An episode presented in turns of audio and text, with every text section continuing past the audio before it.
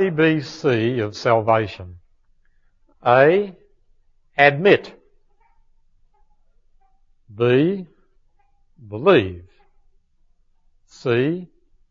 Confess. Admit that one is a lost, guilty, condemned, helpless sinner. That's A. Admit. Remember, it's not our wickedness, as the Bible says, is our filthy rags. It's our righteousness. There is something to be done before breaking off our sins. And that's to repent of our righteousness, our self-righteousness. So A, admit that we are fallen, helpless, guilty, condemned, dying sinners. Let me help you and help me in that. Next five minutes, if you have a sensitive conscience, will be agony. After that, we'll apply the ointment. We've all been in a dark room when we see a beam of light come through a shutter.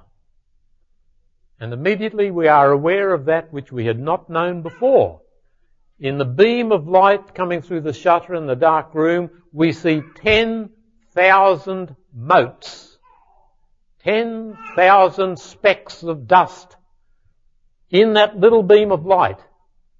And the room that before seemed so clean, so hygienic, suddenly we're aware it's full of dust. Doesn't matter how scrupulous a housewife you are. This is true. My friends, that's what happens to the room of the heart when the light of the law of God is shone upon it. If you preach too much the law, people go out the door. If you preach too much believe, people do as they please. But we must preach the law in order for people to find saving belief. And when they get the two and right focus, we will have what the New Testament talks about at the beginning and the end of the book of faith. At the beginning and the end of the book of Romans, the first chapter and the last, it talks about the obedience of faith, not the faith of obedience. Because whatever is not of faith is sin. So, ABC of salvation, admit. The Bible says in Psalm 119 and verse 96, and I quote the New English Bible, Thy law is infinite. The King James Version says, Your commandments are exceeding broad. Exceeding broad. Let me illustrate. It was a law in Israel that if you saw a neighbour's ox or ass going astray, you didn't just say, poor old Isaac, he's lost his ox. You were guilty unless you got that ox and restored it to the owner. Now, if I am guilty, if I do not help my neighbour when his ox or ass goes astray, how guilty am I if I let him go astray? Am I my brother's keeper? The answer is yes. Don't be like the ape in the zoo who asks, am I my keeper's brother? That's not the issue. Am I my brother's keeper? That's the issue. And the answer is horrible. The answer is one I don't want to hear. The answer is yes. The hardest commandment I know in the Bible, next to the obvious one about loving God with all your heart, mind, soul and strength, your neighbour as yourself, the hardest commandment I know in the Bible is this one. Thou shalt not suffer sin upon thy neighbour, but shall by all means rebuke him. I don't like that. But if I'm responsible for a straying ass or ox, how much more if my brother strays? And who is my brother? Every man. Who is my sister? Every woman. And then when I look at the law more closely, it says in one place that I'm to worship God with a single eye. In other words, the whole untrammeled, undivided heart. That's not possible. Everything we do, we do with mixed motives, whether it's preaching or praying or giving. Everything we do is with mixed motives. We've never done anything with a single eye in our life. And then as Augustine said, there's an element of sin in the choice of any lesser good. This is a toughie. What? Am I to take literally the statement in 1 Corinthians 10 that I'm to bring every thought into captivity? That every thought, the imaginations, must be as good as Adam could have done before the fall. I'm shot down. I'm in pieces. I'm in tatters as I consider the breadth of the law of God. But God is helping me to admit, you see. He can't save me till I admit. And so the law is the surgeon's knife that cuts in order to heal.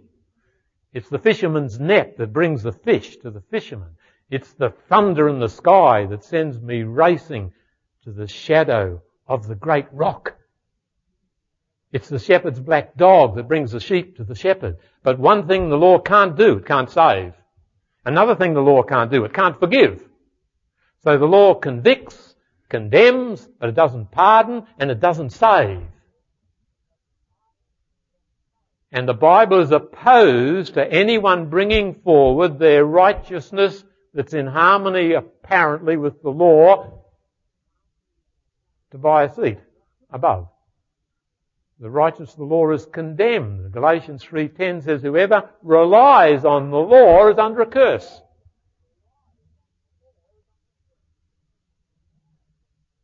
Let me apply the law still more piercingly. There is infinite guilt in every split second that I delay my yes to God and play with an invitation from the devil. Now think of what I've said. We are all tempted a thousand times a day towards some lesser good. May not be an outrageous thing, that would hurt our pride. We've got to be goody goodies, so we wouldn't do the outrageous. But our temptations are to the lesser good. And we like a lot of them. They appeal to us. Life is tough. Can't I have some recreation? I've got to have some enjoyment. What are my appetites for? You gave them to me, God.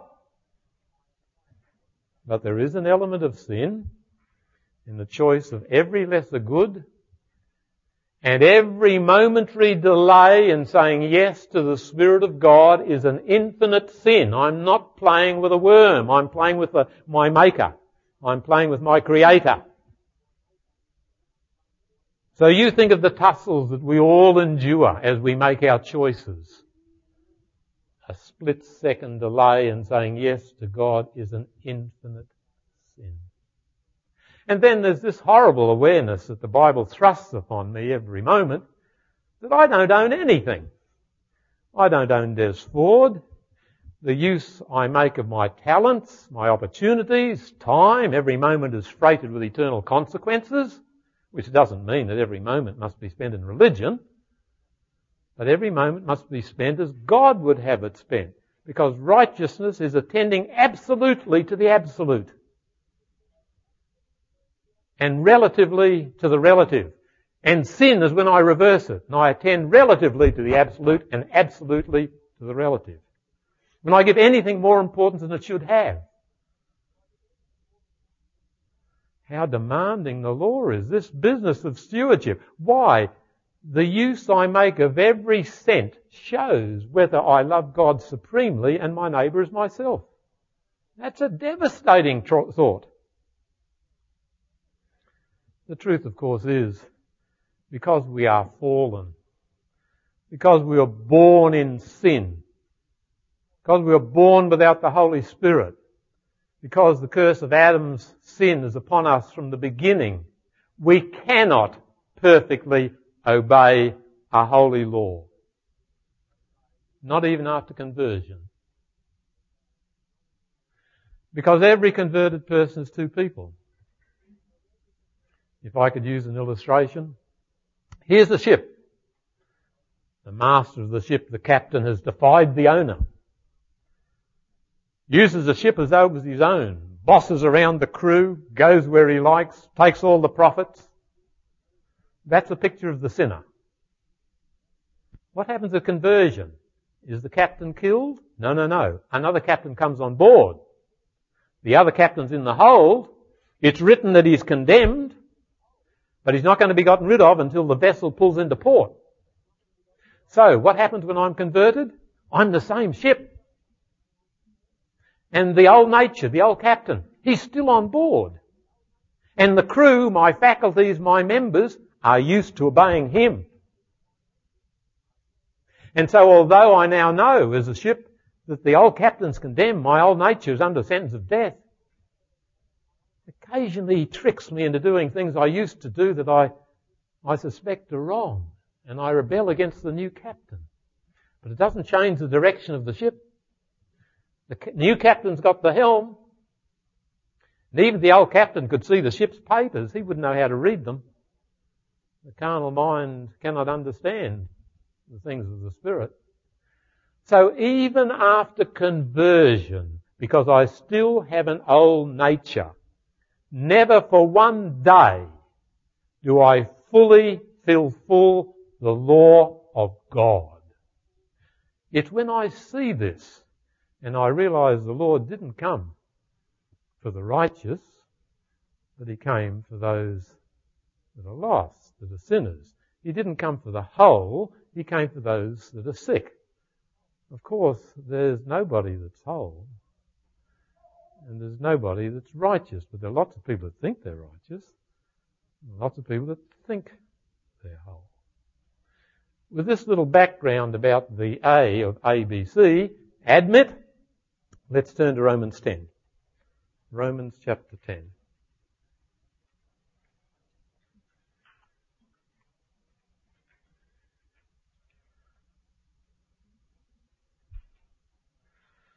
We have summed up the ABC of salvation as admit that we are lost, guilty, dying, helpless, condemned sinners. That's A. B. Believe on the Lord Jesus Christ, which means believe in your heart, not just with your head. The devil believes in the head. But it means believe with all your heart, all your trust, all your hope. Believe with all there is of you. Believe in the Lord Jesus Christ. And see, confess Him. Confess Him before men and women with the mouth with the life, with everything one does. Confess Him. There is another way of summing up the ABC of salvation, but not using the same letters. Admit, submit. You'll notice that in this passage, in the beginning of chapter 10, it says that the lost ones would not submit themselves. Would not submit. You can't be proud and go into the kingdom. Impossible. When we look at the law, we are so cut down to size we don't have to open the door into the kingdom. We go out underneath it. We're so small. Admit, submit. Then commit. Commit. Commit everything to Him. All your worries, all your fears, all your hopes, all your ambitions, all your complaints, hand them over. They're too big for us. Then transmit. The person who feasts alone doesn't feast. Being a missionary is one beggar telling another beggar where to get bread. Admit, submit to Christ. Commit all you got to Him. Transmit. Pass it on. Pass it on. Now let's look please at chapter 10 of Romans. Roy, where do I put this thing on here, right?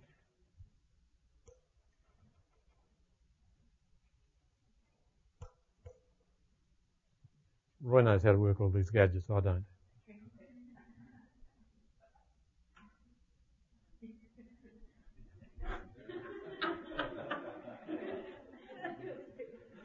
Please look at the wording of the first verses of chapter 10.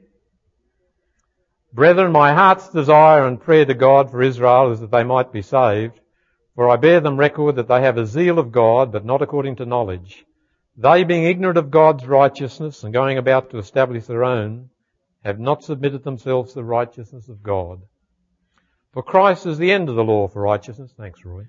To everyone that believes. For Moses describes the righteousness which is the law, that the man that doeth these things shall live by them. But the righteousness which is of faith speaks on this wise. Please note there are two types of righteousness. One is a righteousness of the law and one is a righteousness of faith. Please see that in verses 5 and 6. The righteousness of the law is our good deeds. The righteousness of the law is that which springs from our best efforts. It's our religiosity. It's our church going. It's our Sabbath keeping. It's our health reform. It's our tithe paying. It's our missionary endeavour. It's our singing of hymns. That's all the righteousness of the law. And it's all wonderful, but it won't get us into heaven. Because it's never good enough. Never good enough. If we were going to get in by the righteousness of the law, our obedience would have to be flawless always. Willing always. A lot of things I do aren't willing at all. I do them because they're right, not because I want to do them. Fervent. Fervent. Not reluctant. I say, well Lord, if you want it, I guess. That's not it. Fervent. Fervent. Consistent. Morning, noon and night, when I'm sick and when I'm well. When I'm down and when I'm up. When I've just been hit hard by circumstances and when I'm riding on the crest of the wave. If I want a righteousness of the law that's going to get me in the kingdom, it has to be like that. Flawless, willing, fervent, consistent, total. From my first breath.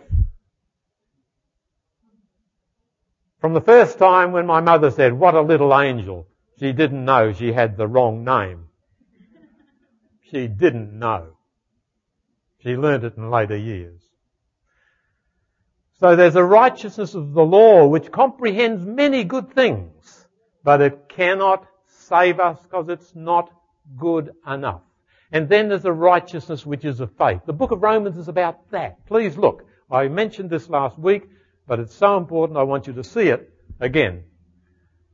Faith occurs 64 times in Romans. It's the book about faith. And remember, faith means trust, not just mental yes. Trust. Relying on Him. For yesterday, for the day, for tomorrow. For my spirit, my body, my mind, my children, my ambitions, my wealth, my health. Trusting Him. Trusting Him.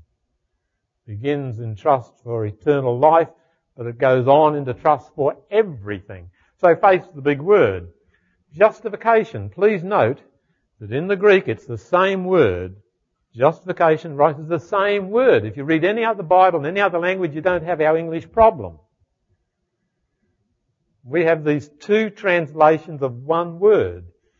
So when you read in Romans about the righteousness which is of faith, a lot of people quarrel now. What's that? Is that justification or is it justification plus sanctification or is it sanctification?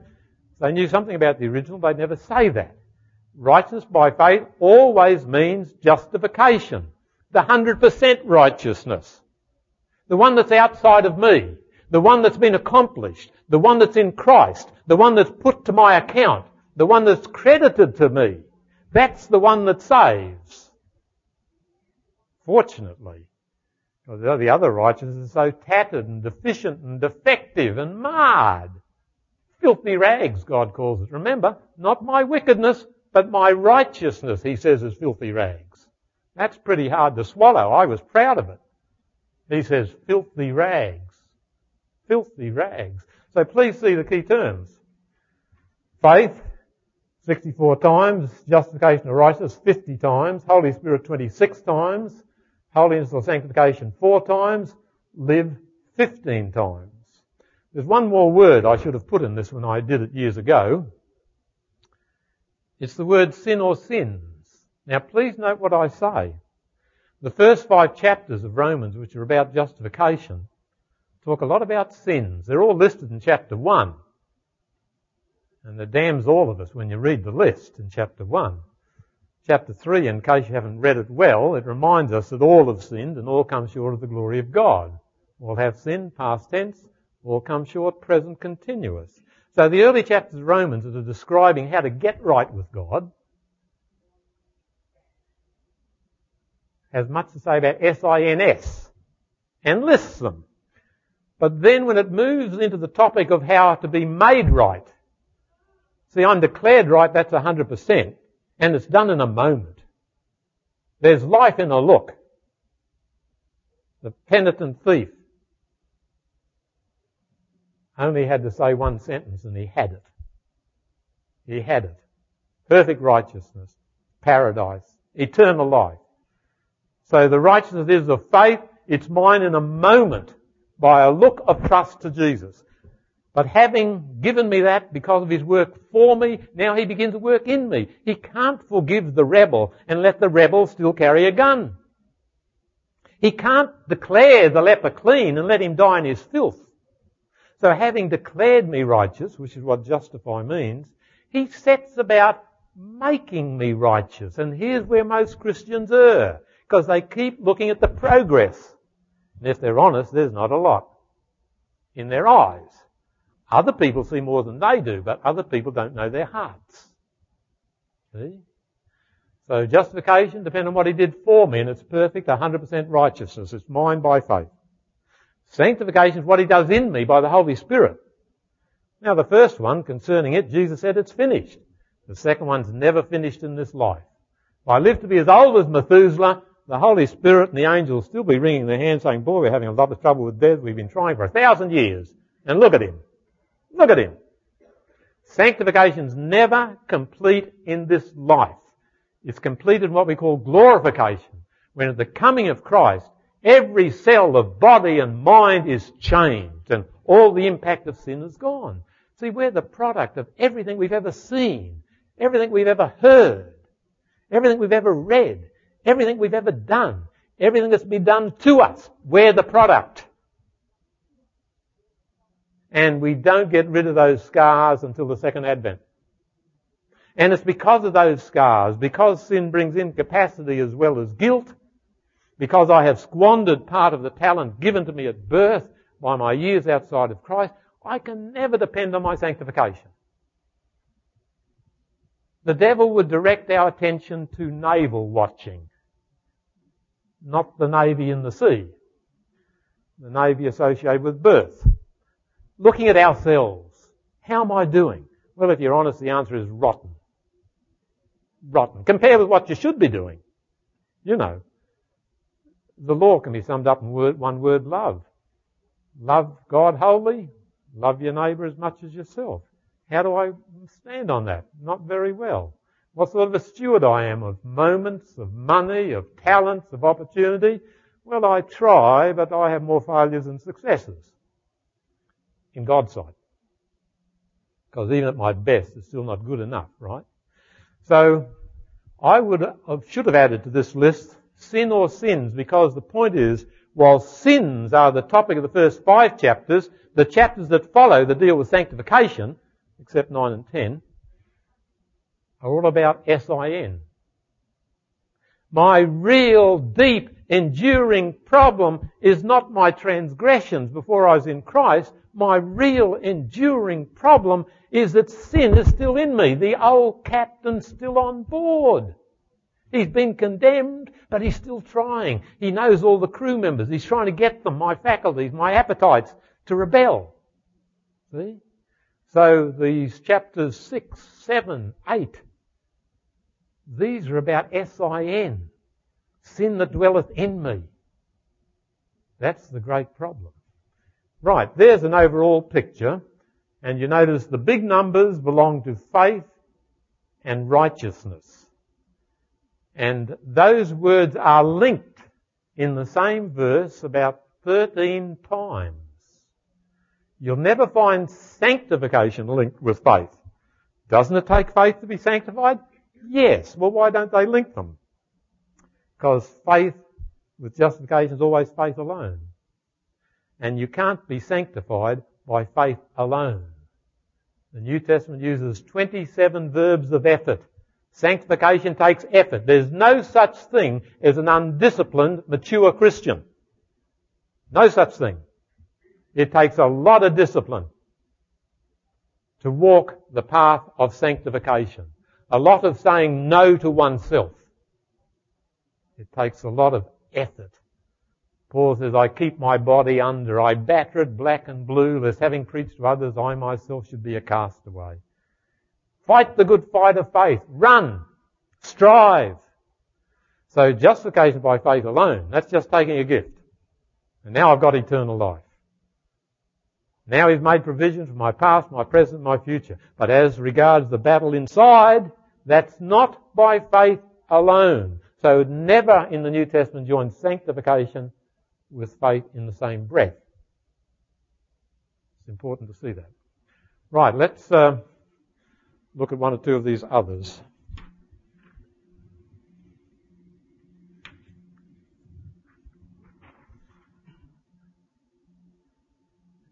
The book of Romans deals with the subject of imputed righteousness, the 100% righteousness, Christ's righteousness, in chapters 1 to 5, and then it moves into sanctification 6, 7 and 8, what he does in me by the Spirit.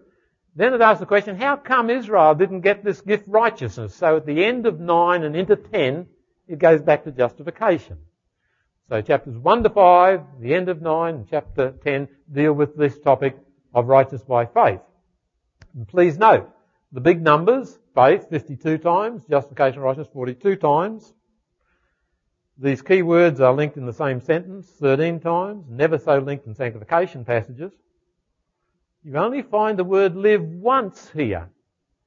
Now remember the key sentence, the book of Romans is, those who are just by faith shall live. The old version said, uh, the righteous shall live by faith. A better translation is, he who is righteous by faith shall live. But live only occurs once in these chapters on justification because their theme is what Christ lived, what Christ did, not how I'm doing, not my living. I just come as a beggar. So there's not much about living in the chapters on justification. Holy Spirit, only mentioned once. Holiness, only mentioned once. Now look at the contrast.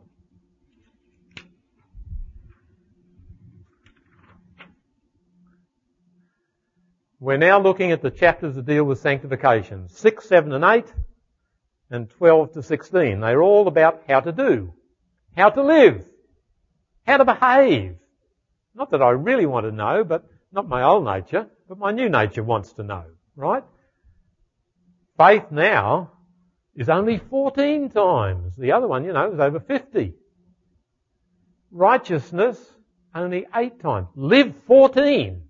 See? These are the chapters on sanctification. There's a lot about effort. Holiness, three. Holy Spirit, 25. How much was he mentioned in the previous chapters on justification? Once. Once. So sanctification is the work of the third member of the Godhead in me. Justification is the work of the second member of the Godhead for me. The work that was for me is finished. Glorious, finished. Work that's in me is unfinished. So those figures, if you understand what they're saying, can make your life full of melody. As though you had Margie at your right hand side singing to you all the time. Betty singing to us.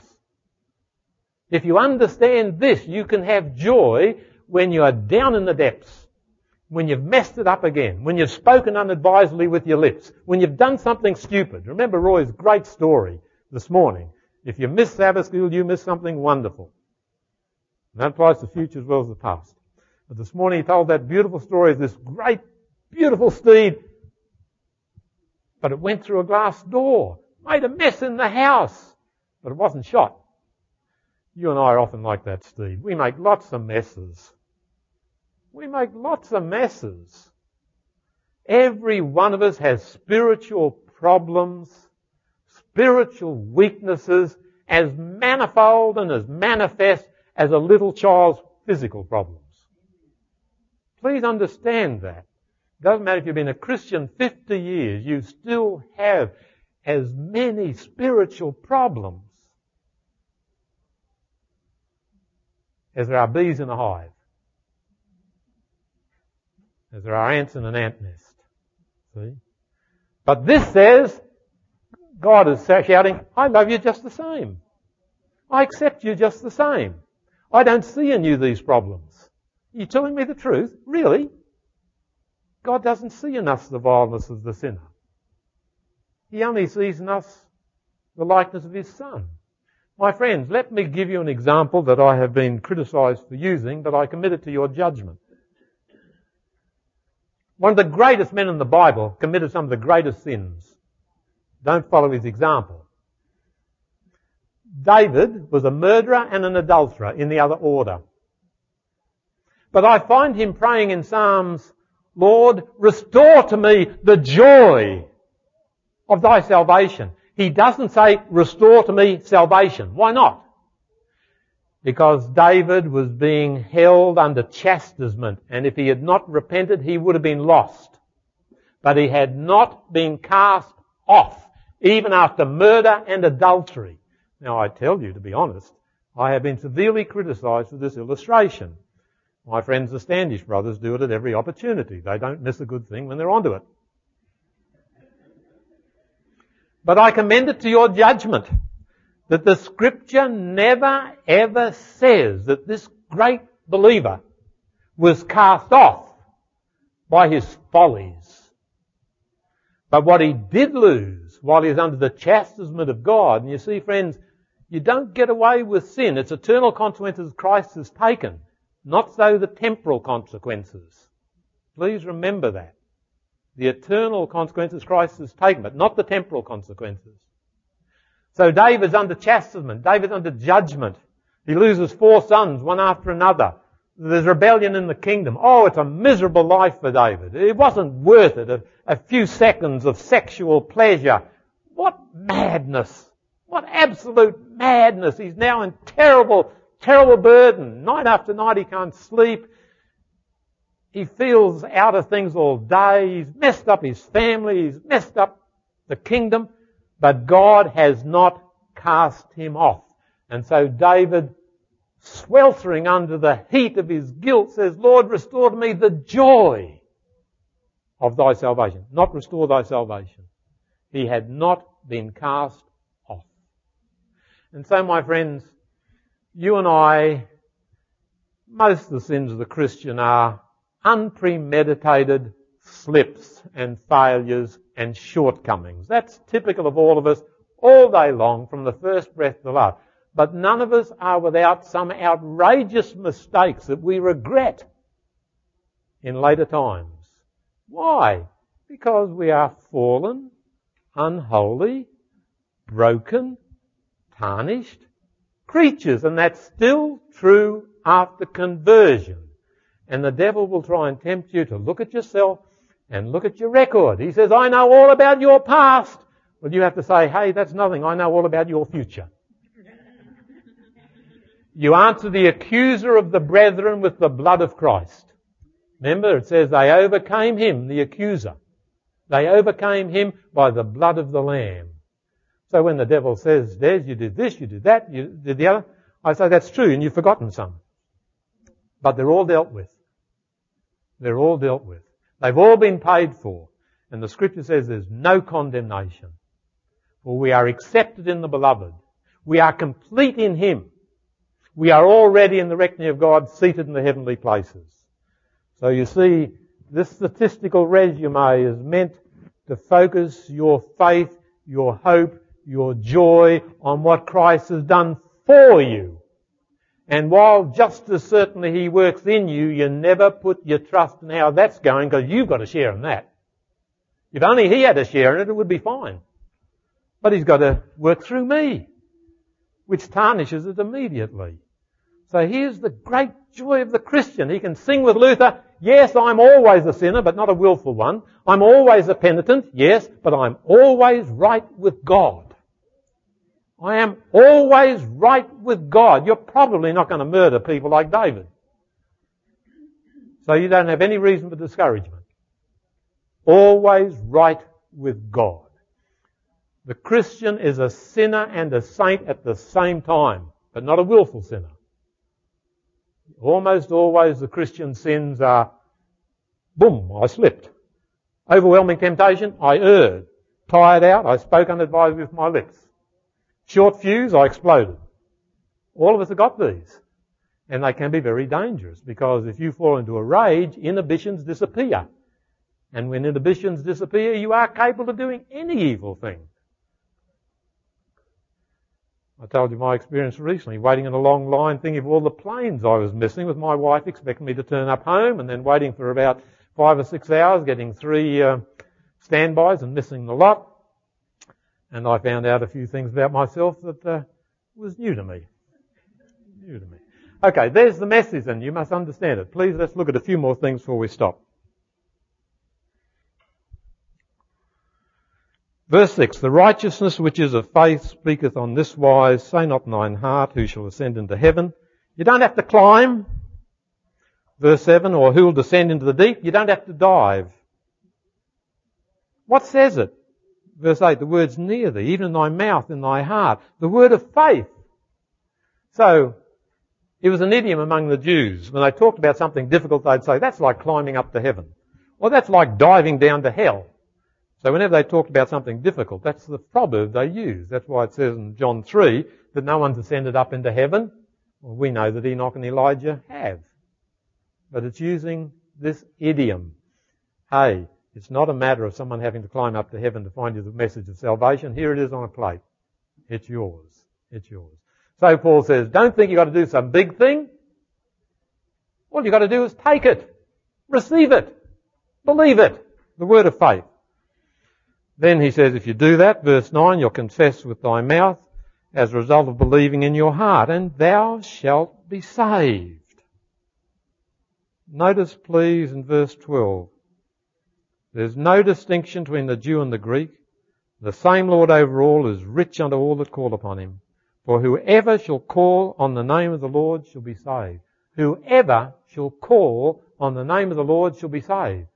This is a quotation from the last verse of Joel chapter 2. And here Paul is saying, do you know that this Christ is the Jehovah of the Old Testament? So in the Old Testament, 6,000 times, God is called Yahweh, Jehovah. The Greek word for that is Lord. And when it says here, whoever calls in the name of the Lord, and it's talking about Christ, shall be saved, it's saying, do you know that your Saviour is God? He can do mighty things because He is God. It's also an allusion to Jeremiah 23, 6, where it says, and this is the name wherewith he shall be called, what? The Lord, our righteousness. The Lord, our righteousness. So, there's no difference between Jew and Greek. The same Lord over all is rich unto all that call upon him. Whoever shall call on the name of the Lord shall be saved. Think of that statement, there's no difference occurs three times. Twice in Romans, once in Acts 15. Occurs in Romans 3 when it says there's no difference for all of sin, and the same Lord over all will receive all that come under him. Then it occurs here, no difference between Jew and Greek. Same Lord is rich unto all that call. Notice you don't even have to work up a lot of faith. Can you call? No one is unable to call, everyone's without excuse. All you've got to do is call. The penitent thief called. He didn't have a good record to present to the master. He didn't say, look, wait a moment, I've got my uh, uh, grade card here. Let me show it to you. He had no record that was any good. He just called. Lord, remember me. Right? So salvation's as easy as that. As easy as that. Calling. Calling. And there's no difference. Whatever your past, whatever your inheritance, None of us have a perfect genetic inheritance. Every one of us had about a million ancestors. If you take in all the relatives that contribute to our genetic store, I'm not talking just about the immediate mothers and fathers, but all their relatives too. We all have about a million. Every one of us is like an automobile, no, a bus, going down the road with a million passengers in, and every now and again one sticks their face out the window and pokes out their tongue. That's how we all are. We're that bus. We have all those ancestors. And they pop out at the wrong time in the most embarrassing ways for all of us. And people standing by say, huh, just like his uncle. His aunt would do that. See? That's what happens all the time. But the same Lord overall is rich unto all them that call upon him. You've heard the story about a ship in the north of South America. And it's got the stress signals up on the mast and another ship comes by and says, what's your problem? We've run out of water. The ship's crew are dying of thirst. And they get back a message. Dip your buckets over the side. You are in the mouth of a mighty river and the water is drinkable. Now my friends, there are millions of people in this world dying of spiritual thirst unnecessarily. All they need to do is dip down. Dip down. How does a plant live and grow? A plant can't run.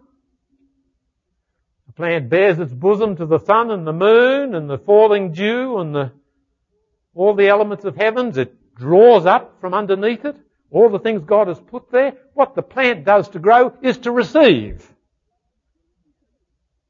You want to grow? Receive. Let's pray. Thank you, Lord, for the simplicity of the way of salvation. Human words can't send it home to our hearts. Only your Spirit can do that. Help us to see that salvation is all in Jesus, and if we have Him, we have it. Help us to see that eternal life's in Jesus, that righteousness is in Jesus, that strength is in Jesus, and all those things we long for, purity and patience, that they're all in Jesus. So may we look unto Him, the author and finisher of our faith, unceasingly, rejoicingly, and prayerfully. Amen.